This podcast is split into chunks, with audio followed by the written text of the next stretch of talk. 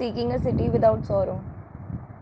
Recent events involving the demolition of a temple dedicated to the medieval poet Saint Raidas and ensuing political controversy have focused attention on a great voice of social protest that has largely been ignored by identifying it with a particular Dalit caste and forgetting its universal appeal.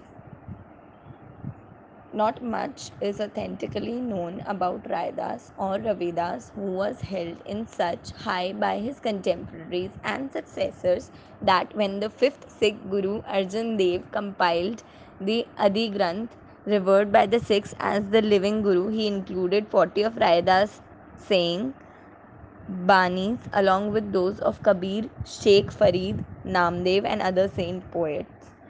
The text of these forty Banis is considered to be the most authoritative, as there are differences of opinion among scholars about the text of his other sayings. It is widely accepted that Raidas lived in the fifteenth and the early sixteenth centuries and died at the ripe old age of one hundred twenty.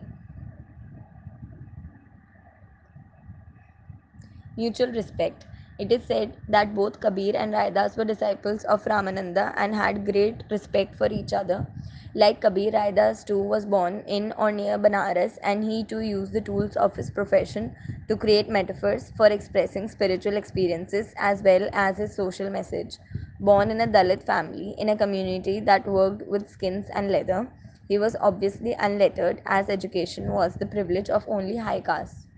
A spiritually evolved person, Raidas never felt shy or embarrassed because of his low caste status and proudly declared, Jaake kutum ke ded sam dhor dhovand pidhai ajau Banarasi as aspasa. I hail from the neighborhood of Banaras and my clan carries dead cattle. Kahe Raidas khalas chamara, says Raidas, who is a pure chamar. Whether it is historically true or not, but it is widely believed on the basis of a few lines from the famous woman saint poet Meera that Raidas was her guru. Guru milya Raidas ma Raidas ji man deenan gyan ki gutki, and Sadguru Sant mile Raidasa deenan surat sahadani are the lines in which Meera unequivocally declares that she received spiritual knowledge from her guru Raidas.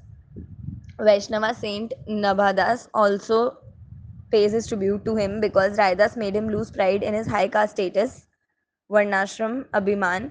Like other saint poets who raised their voice of social religious protest in medieval India, Raidas too opposed meaningless rituals.